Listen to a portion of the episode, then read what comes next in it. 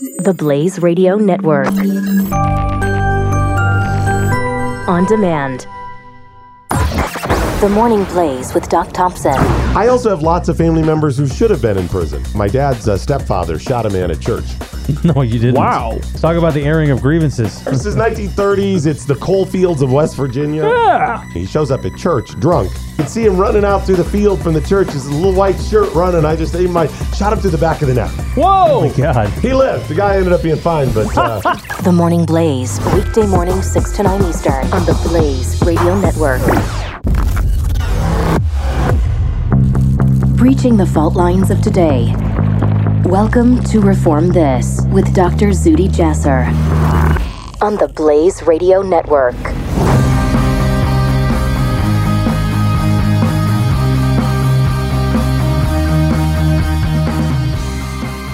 This is Dr. Zuhdi Jasser. Welcome back to another episode this week of Reform This on the Blaze Radio Network. If you've uh, never listened before, I hope you find a voice that uh, makes you think about things you haven't thought about before, that you feel challenges the issues, takes on the issues that nobody really is talking about as much anywhere else in mainstream media or even social media across uh, uh, the conversations that some are just not willing to have. This is Zuhdi Jasser. I'm an American Muslim, a patriot, a believer that uh, the House of Islam is sick. The House of Islam needs repair, and only Muslims can do it, can fix that illness, can treat the cancer of political Islam. And may the reform begin.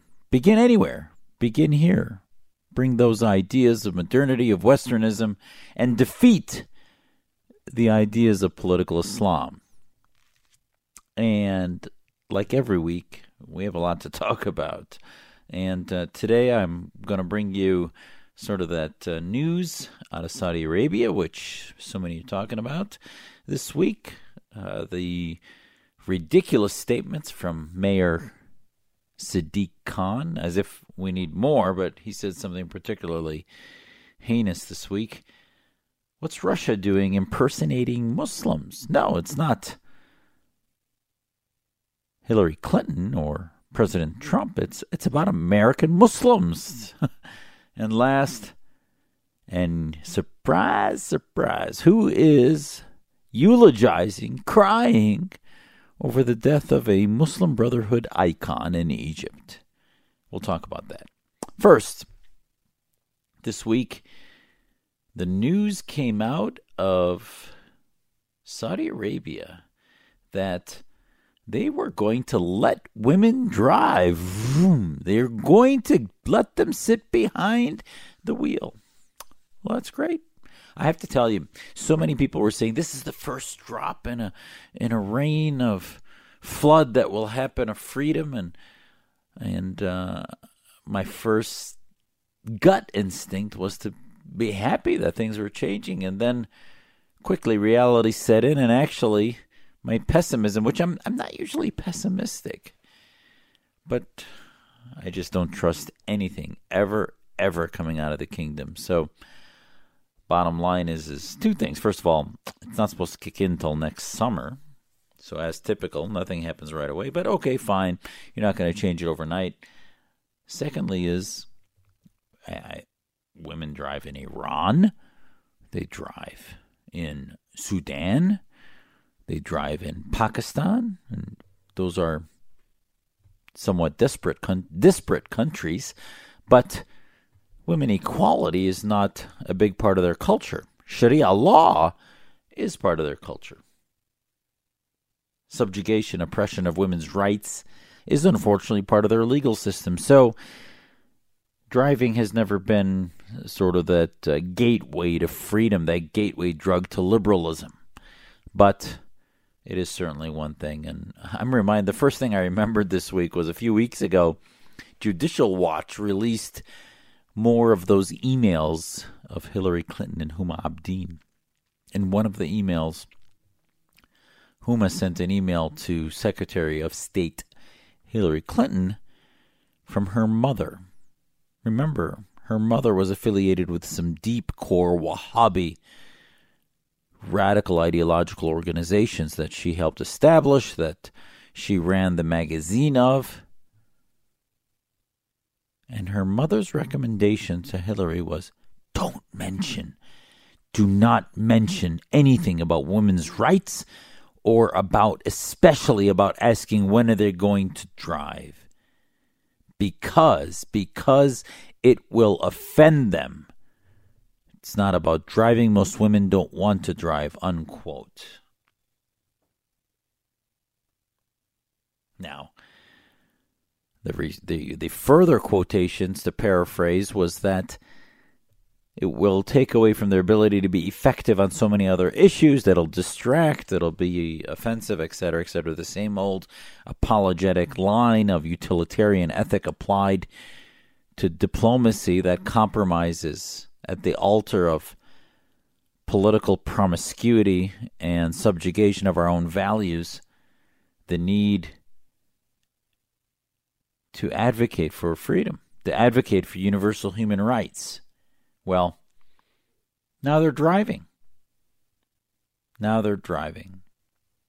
As Raif Badawi's family and his Twitter handle and others tweeted this week, Raif Badawi is the Muslim, perhaps now atheist, but free thinker who criticized the royal family, who criticized some of the ideas of Wahhabism and was put in jail because he hit the like button on a Christian Facebook page, was put in jail because he said women should have the right to drive.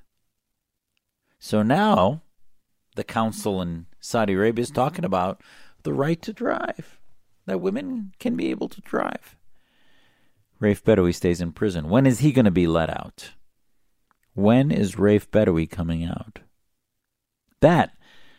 Now, if he was freed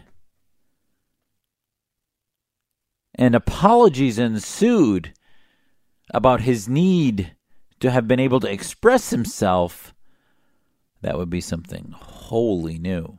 But the Wahhabis can make the argument that driving is about practicality, about women taking the kids to school, about all their traditional roles that women behind the veil, the niqab, with no identity can have. Driving doesn't give them an identity. Now, it does allow them the transportation to get to work, to be able to become part of the workplace. So let's see if that evolves. Even the New York Times reporting on it talked about the ability to travel, to move as being perhaps an inherent step forward. The royal decree lifted the no driving ban, left open the question of whether women would need a male relative's permission to obtain a driver's license. I tweeted out upon hearing the news that highways at the border of Saudi Arabia will be bumper to bumper on the day women are driving. Probably not true, but think about it. Give them the freedom the first thing they're probably going to want, the first thing they're probably going to want is to get out of that country or to have more freedom. Now, we'll never hear about it because of the completely obstructed ability to understand the true needs, the true wishes, the true dreams of Saudi citizens, male or female. Now, low oil prices have limited government jobs, and often women have been unable to get into gainful employment. So, possibly, as we saw with the Arab awakening, possibly some of this is being driven economically. The New York Times, though, conveniently reported that, well, they had been relying on Uber and Careem and other free movement sharing apps. Oh, no notation is made in that story that Uber had $4 billion placed into its coffers thanks to David Plouffe, Obama's old primary campaign assistant and staffer in the White House.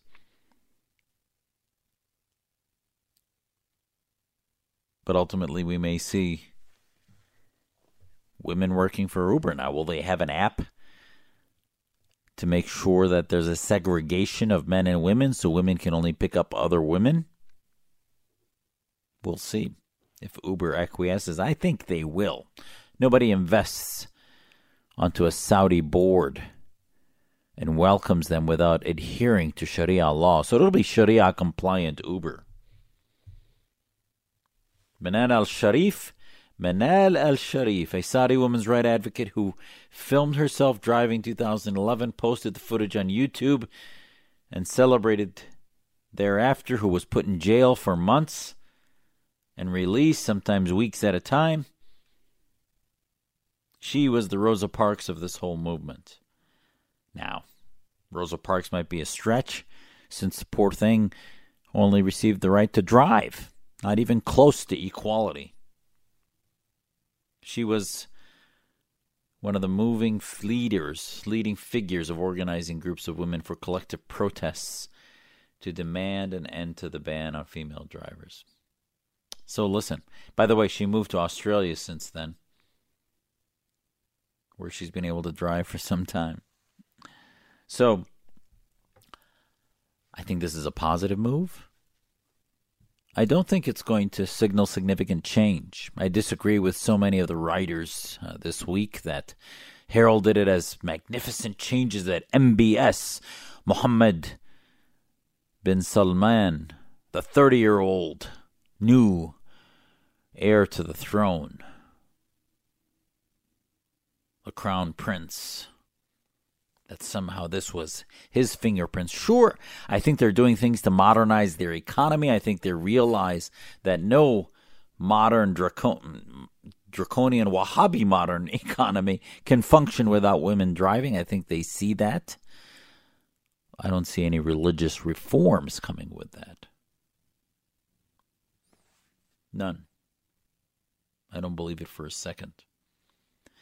The decree said that the majority of the Council of Senior Scholars, the kingdom's top clerical body whose members are appointed by the king, had agreed that the government could allow women to drive if done in accordance with Sharia law. That's the way the New York Times story ends. If done with accordance with Sharia law. No reforms, no changes, nothing. They just can now drive according to the same Sharia law that a week ago said they could not drive. Oh, wait a minute. Oh, it didn't say that. It's the same. It's a modern Sharia law. Sharia law is modern. It's compatible with American Constitution. Somebody please tell the New York Times that it mentioned Sharia law four times in this story and seems to be talking about some draconian theocracy that is completely incompatible with American law. And yet, when they talk about Sharia law and interview heads of the Council on American Islamic Relations and heads of every American Islamic group. It's some benign legal system that has no contradictions needing reformation. Yes, I'm happy women may get the right to drive, but make no mistake, this is one drop in an ocean of reform that needs to happen for women's rights and against theocratic Islamism. This is Zuhdi Jasser. I'll be right back on Reform This. You're listening to Reform This with Dr. Zuhdi Jasser, the Blaze Radio Network. The progressive movement is full of lies. Why do Americans keep falling for the deception? In his new book, Liars, Glenn Beck reveals the simple answer fear. At our most basic level, we're all afraid of something, and progressives exploit this by offering us solutions to our fears solutions based on lies and an unrelenting hunger for power and control. Understanding the roots of these lies is key to helping us stop the disease of progressivism. Liars by Glenn Beck. On sale now at glennbeck.com slash liars.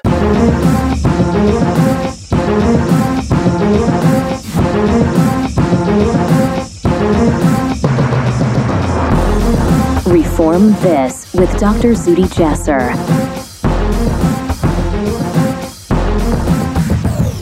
This is Dr. Zuhdi Jasser. Welcome back to Reform This on the Blaze Radio Network.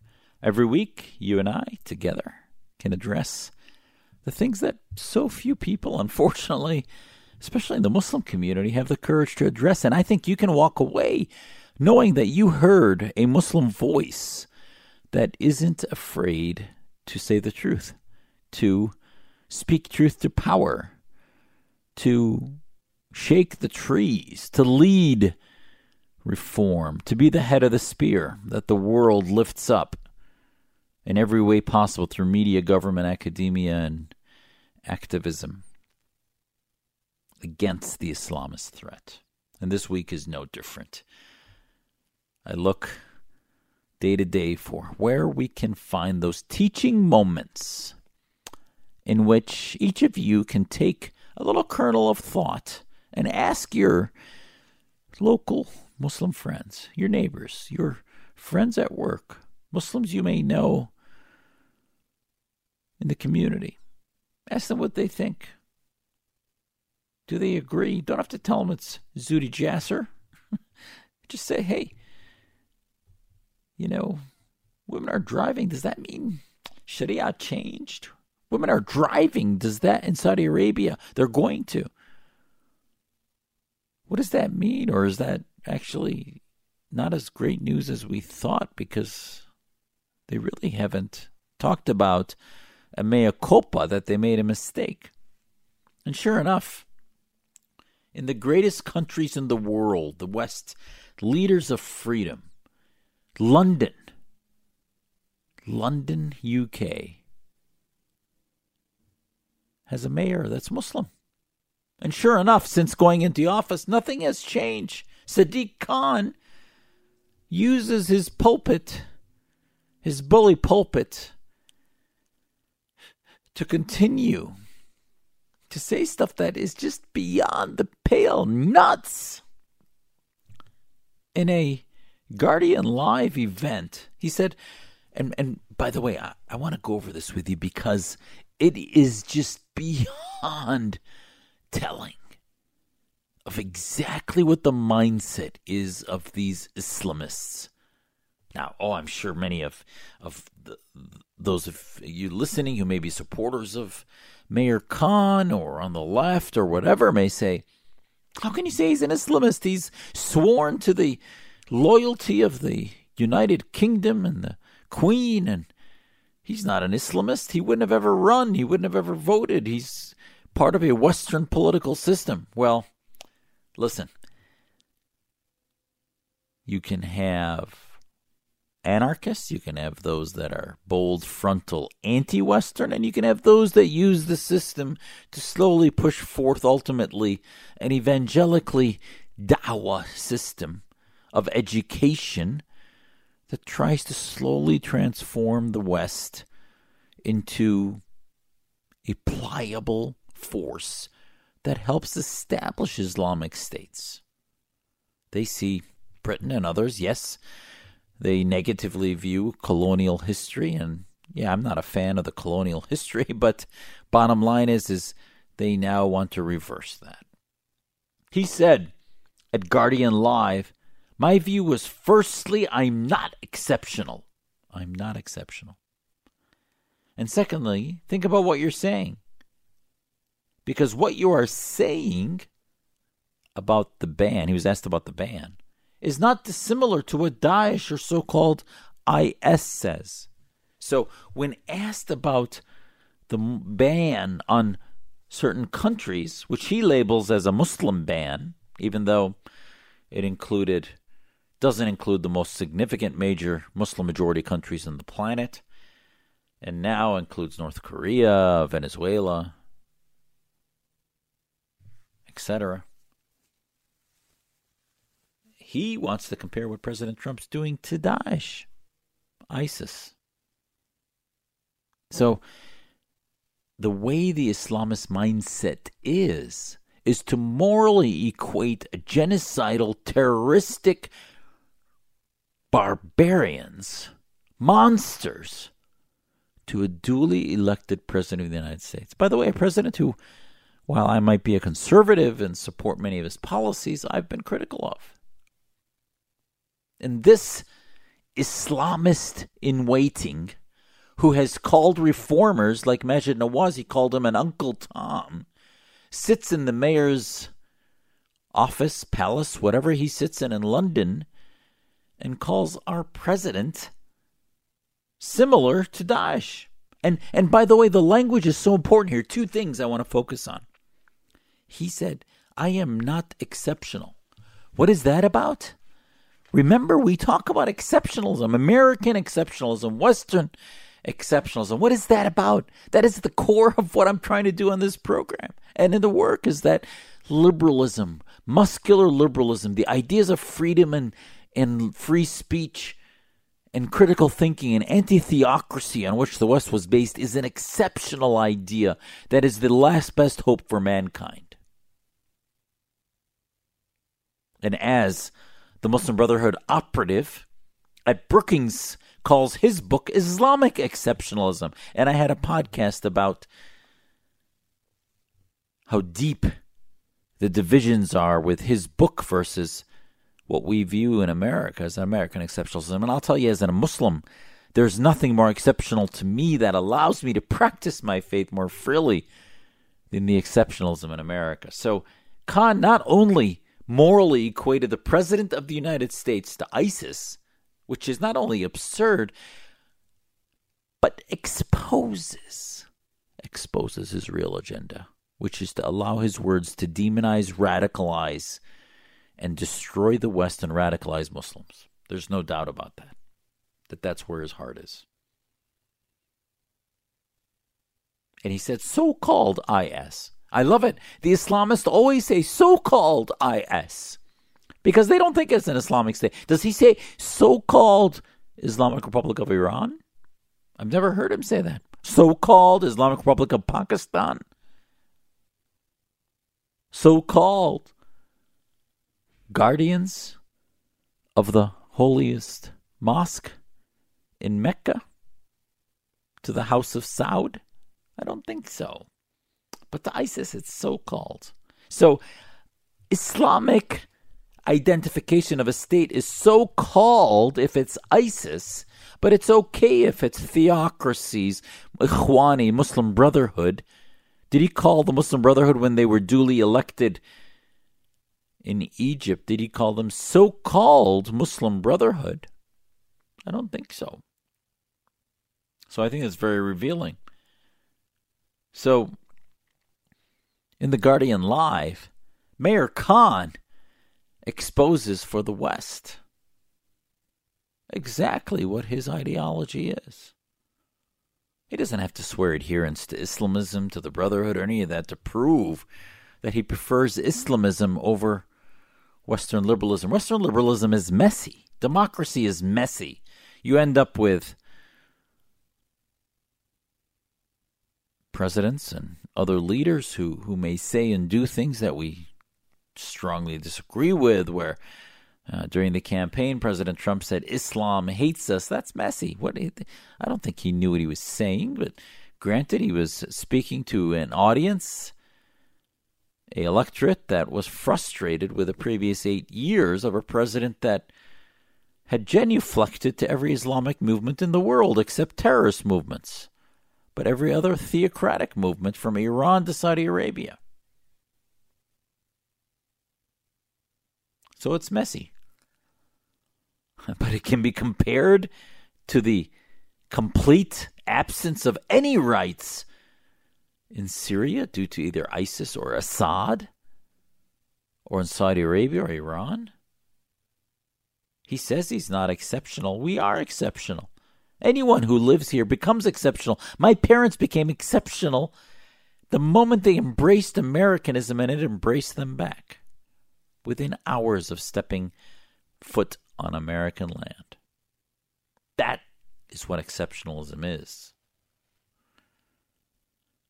But even if they become mayor and achieve that dream that so few ever thought possible, still there's an old Arab saying that the child sits in the lap of the father, of the grandfather, and plucks and pulls at his beard.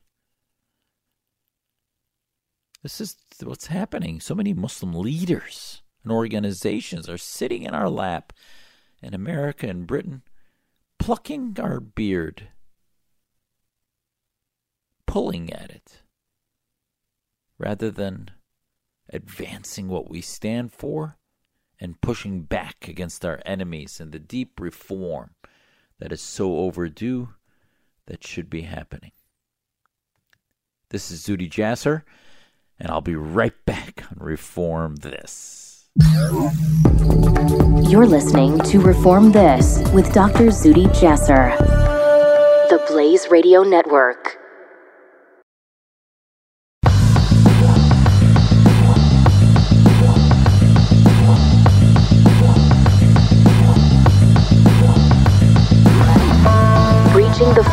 Of today. This is Reform This with Dr. Zuhdi Jasser on the Blaze Radio Network.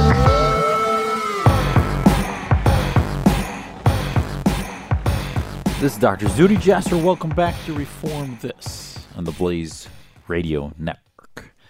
I bring you those stories, that conversation about what's happening on the front lines, the front lines of the battle freedom versus political Islam versus Islamism. Social media is always at the top of that. And I've talked to you about the fact that I'll be going to Web Summit, websummit.com, invited by the Prime Minister of Portugal to be part of a panel on media and extremism and what we should do about it. It'll be in Lisbon in November, and I think this is the number one issue in the planet right now: is uh, how to spread the ideas of freedom, how to defeat the ideas of Islamism, and especially, especially more point, most poignantly, the the militancy of those Islamists. But I think more curatively, the ideology the ideology of the theocracy, the theocratic component that I think is the primary driving fuel. Now, we learn this week, surprise, surprise, surprise, we learn that Russians, thanks to the Daily Beast reporting and likely elsewhere, but I'm looking at the Daily Beast report of Russians impersonated real American Muslims to stir chaos on Facebook and Instagram, and also Twitter, by the way. Russians impersonated real American Muslims to stir chaos on Facebook and Instagram. And you know, it came out this week that uh, also all about the issue of how Russia played into a lot of the left right narrative and with cheap ads increased significantly the amount of division and played into the division. It's like uh, surprise, this is exactly why the left is working with the Islamists.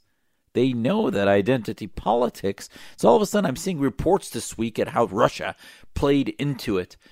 And I say, wait a minute, have any of you watched Russian television?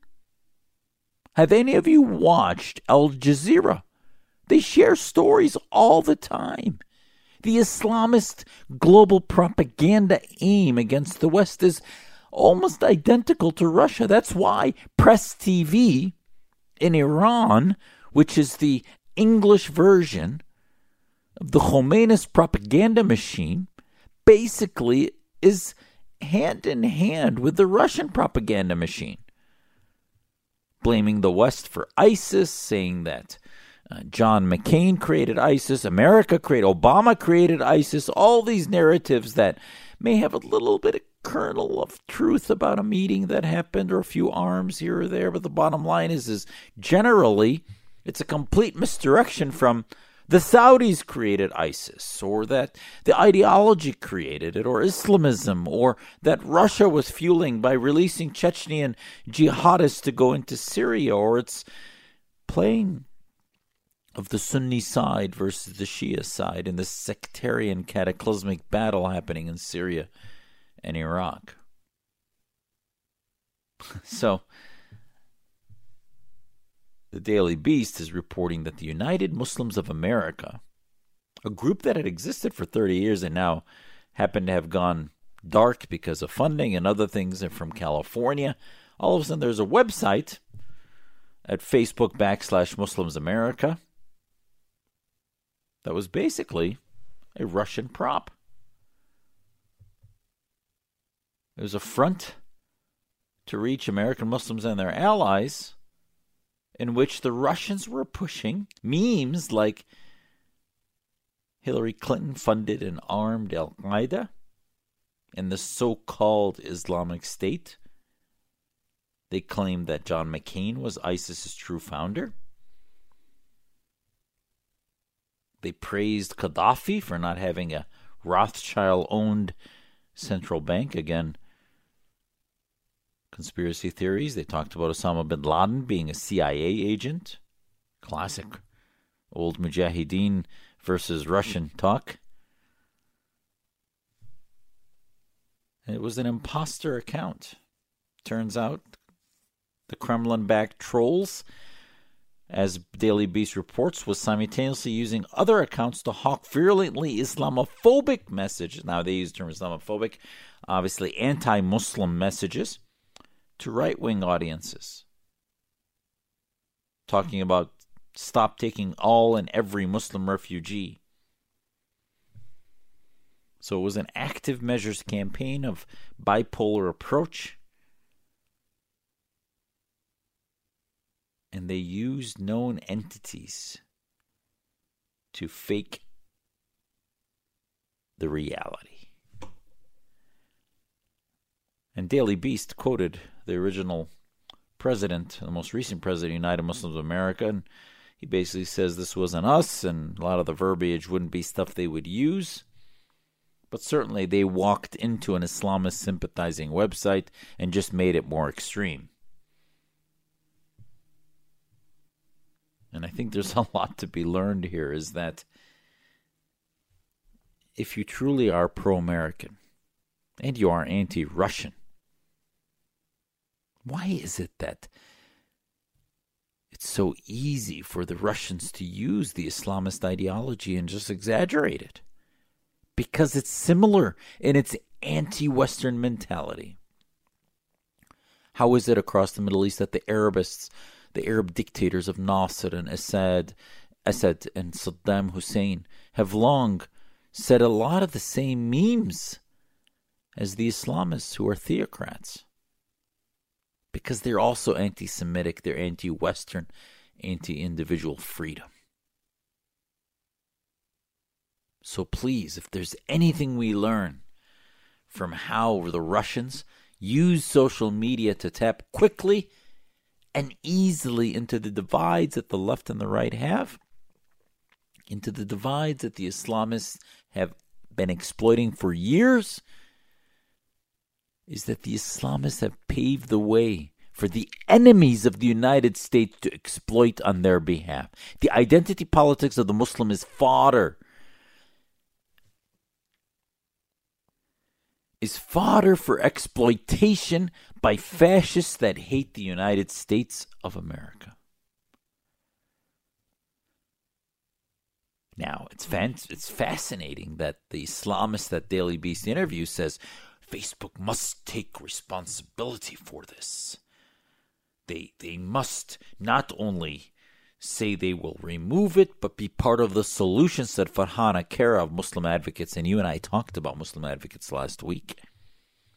Ah, now, when the Islamists are openly being hijacked by the Russians, they want Facebook to fix it. But when I've been talking, when we've been talking about social media being exploited by Islamists spreading conspiracy theories and other precursors of radicalization, Khera didn't want anything to do with it and said that that was fear mongering. So you see how dishonest and corrupt these victim mongers are, that they are not about solving the problems, but advancing their American Islamist collective in whatever venue or avenue they see possible based on today's news. They're not ideologically consistent. They are parasites who feed off of anti Americanism, pro Islamism, and anti Westernism and obstruction of any movement to advance liberty against free thinking individuals. Can't believe she'd say Facebook has a responsibility to be part of the solution. All the while, when I testified sitting next to Farhana Khera of Muslim Advocates, this leading so called ACLU type group of lawyers of Muslims, who the Obama administration's attorney general spoke at their fundraisers and annual dinners. Surprise, surprise. When I talked to them about social media, exposing the anti Semitism, the Holocaust denial, all the precursors that exist openly on the web, they ignored me. They said this is not an expert in radicalization. He has no right to be talking about these things. It's oh boy, you know, I'm my Arabic accent has shifted into a Russian accent. it's absurd. So now the United Muslims of America finds itself, oh my God, we were hijacked by the Russians. Oh my God. Yeah, it's an important story. But we also need to look at why. How did that happen and why did it happen? Because the Islamist ideology is not about pro Americanism. The Russians would never want to hijack a, a, a organization that was promoting true American liberal ideals because they couldn't divide America along that path. A lot to be learned as this Russian stories unfold. But I think at the key you're going to find the solution comes to fighting Islamism, fighting dictatorship, and promoting democracy. You can never go wrong with that. This is Zuhdi Jasser on Reform This. Reform This with Dr. Zuhdi Jasser on the Blaze Radio Network. Pat Gray. The reason people aren't more freaked out about this is because they, first of all, they've never heard of most of this, and secondly, Are you they- kidding? There, if you look at any No, I'm not kidding. vaccination, I'm not kidding. if if you look at a vaccination, The vaccination thing has been have al- disproven. aluminum. Uh, the vaccination thing has been totally and completely discredited. You need to stay off certain websites and check into some actual research on this. Pat Gray. Weekdays noon to 3 Eastern, only on the Blaze Radio Network.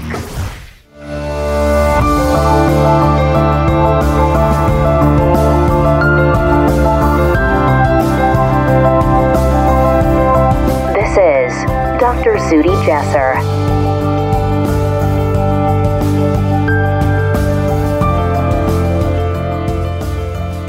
This is Zuhdi Jasser on Reform This. Welcome back to the last segment this week. And I want to leave you on this week's program with, you know, I think sometimes we we disregard what's said at the time of people's deaths. That somehow we say nice things about everybody, so therefore let's just ignore what's said when certain icons die. But I also think there is nothing more true, more revealing, more transparent than the words or the silence when someone dies.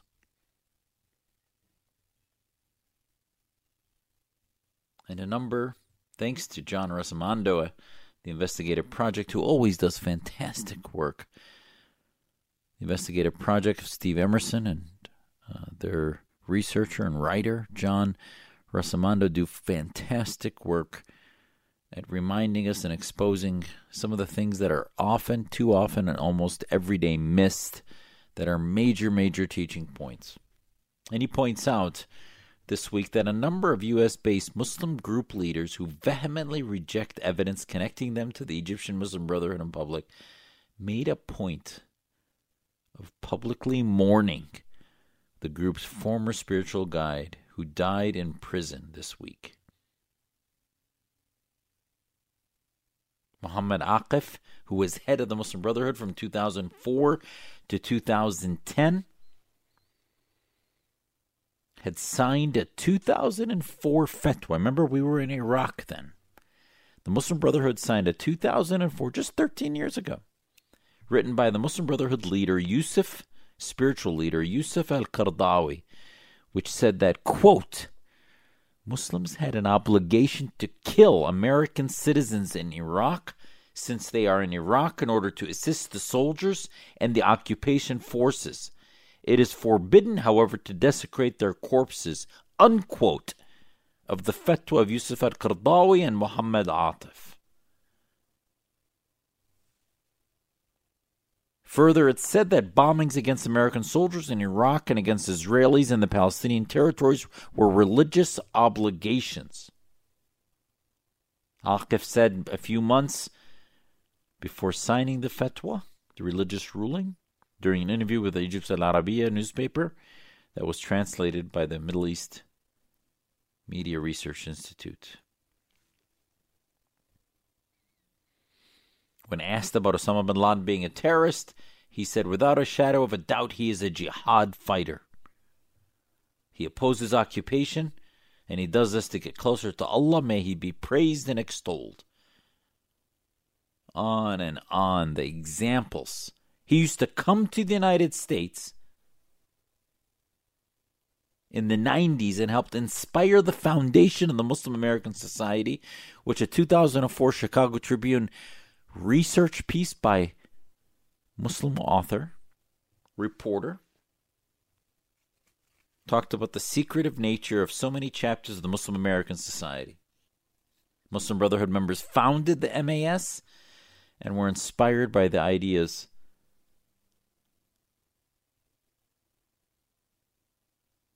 many imams, including Shakir al Sayyid, who recently is well known in Dar al Mosque to have defended female genital mutilation as being necessary because of the hypersexuality of women. And unfortunately, John notes here that uh, the guy's still on the job, even though he had been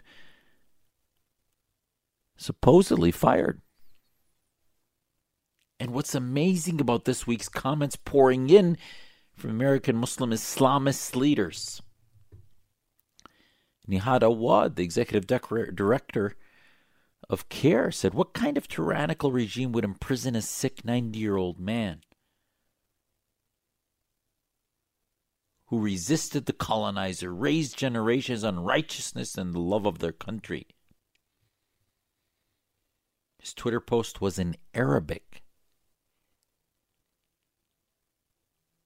So Awad's followers in America would not have noticed. Hello? CAIR is a brotherhood organization. There's no doubt what they say in their heart is when they see this man as a martyr. That is what Nawad sees the head of the brotherhood. Isam Omeish, who we've talked about here before too, who was connected very closely to uh, Senator Tim Kaine, and Kaine, who was uh, Hillary Clinton's vice president, uh, came to a lot of criticism, and we had multiple press releases about that, not only recently, but back in 08 when Omeish was awarded a certain award by Senator Senator Kaine. Omeish was originally a, a leading board member, not only of Dar al Hijra, that employs that radical Imam al Sayyid, but of the Muslim American Society. He helped lead that organization in many aspects. Omeish acknowledges his past Brotherhood membership and called it a wonderful experience. He's also lavished praise on the Muslim Brotherhood, according to John Rossomando. Omeish said on Akif's death, in the higher he prayed that Akif be placed in the higher paradise with the prophets, the pious, and the martyrs, whose company is exalted. The best of people is he who lives longer and perfected his deeds. I remember this giant man. I remembered his smile and the warmth of his faith as a pious guide, a passionate father, a decisive leader, and an ascetic laborer. Do I need to say anything more? Do I? Omeish. Awad. American so called moderate Muslims who appear on American media all the time are eulogizing one of the heads of of a global movement that is completely at odds with America and everything we stand for. And I, as an American Muslim, see this these types of theologians of the tree of Al Banna, Sayyid al Qutb, and the entire Harikat al Islamiyah, the Islamic movements, as being the root of the primary cancers in the Middle East. And nobody seems to be batting an eye that these guys were eulogizing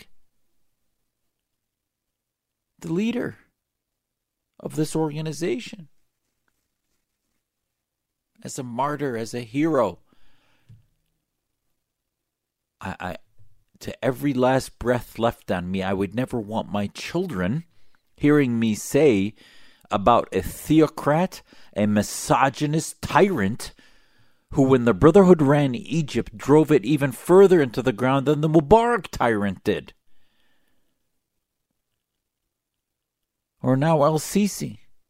The theocrats are worse than the secular Arabist Sharia dictators. And they're certainly not any better. But their movement is global. It's about the caliphate. It's about destroying the West. It's about hating what we stand for in America and what I stood for in my uniform as an American naval officer. So, our enemies and eulogies matter. Eulogies matter. What you say and what you don't say. How many of them and how many Americans eulogized the passing of Hugh Hefner this week? It matters. You can laugh and other things, and part of free speech, I guess. Certainly didn't have high enough respect for what he did to eulogize the guy. So you don't just eulogize people by mistake or just to be respectful. Your kids hear that, your kids understand that that becomes what you an example of what you emulate. So for the love of God, I am tired of hearing the Council on American Islamic Relations, the Muslim American Society complain about being labeled a Brotherhood front group, Brotherhood sympathizers, Brotherhood ideologues, when they openly pray fealty to the leaders who have sworn to be enemies of our soldiers and of our country in wars in Iraq and elsewhere. These are our enemies, and ideologically, they hate what we stand for. And yet, they try to defend them from becoming labeled a terrorist organization, all these things. And yet, it is a conspiracy theory to say that they're part of the Muslim Brotherhood movement in America. And the only reason some of us end up, well, dismissing that is because no, they don't carry cards as Muslim Brotherhood, but their ideology is so obviously Islamist that if they're Arabic and Islamist, odds are very high if they're not terrorists that that they're Muslim Brotherhood on their way to becoming terrorists or precursors of often militant mentalities. And Omeish and Nihad Awad and Hooper and others are clear examples of Islamist, Ikhwani, Muslim Brotherhood ideology. So, no, not only am I not going to eulogize Muhammad Akif, we will not, us in the freedom movement, liberal Muslims who believe in secular democracies that are American first, British first, speaking on my own behalf, but I can tell you, none of us are going to miss that guy, and may he rot. Just like if you told me Putin died tomorrow, the head of the Communist Party of Russia died, the head of the Ba'ath Party, God willing, he'll die tomorrow in Syria, Assad and all of his agents. These are evil people. And the head of Muslim Brotherhood is no different. Now, was he put in prison through a just process? A reliable judiciary? Egypt does not have that necessarily. No. They've been imprisoning more journalists in the last six to 12 months than ever before. but that doesn't make the Muslim Brotherhood a sympathetic movement that I have any empathy for. Wake up, America. Join us in the reform. Join us in the exposure of the ideas. Join us in the exposure of Islamist groups in America under the cover of freedom that are advancing and praising our enemies. This is Zuhdi Jasser on Reform This. God bless you. We'll see you next week. Breaching the fault lines of today. This is Reform This with Dr. Zuhdi Jasser on the Blaze Radio Network.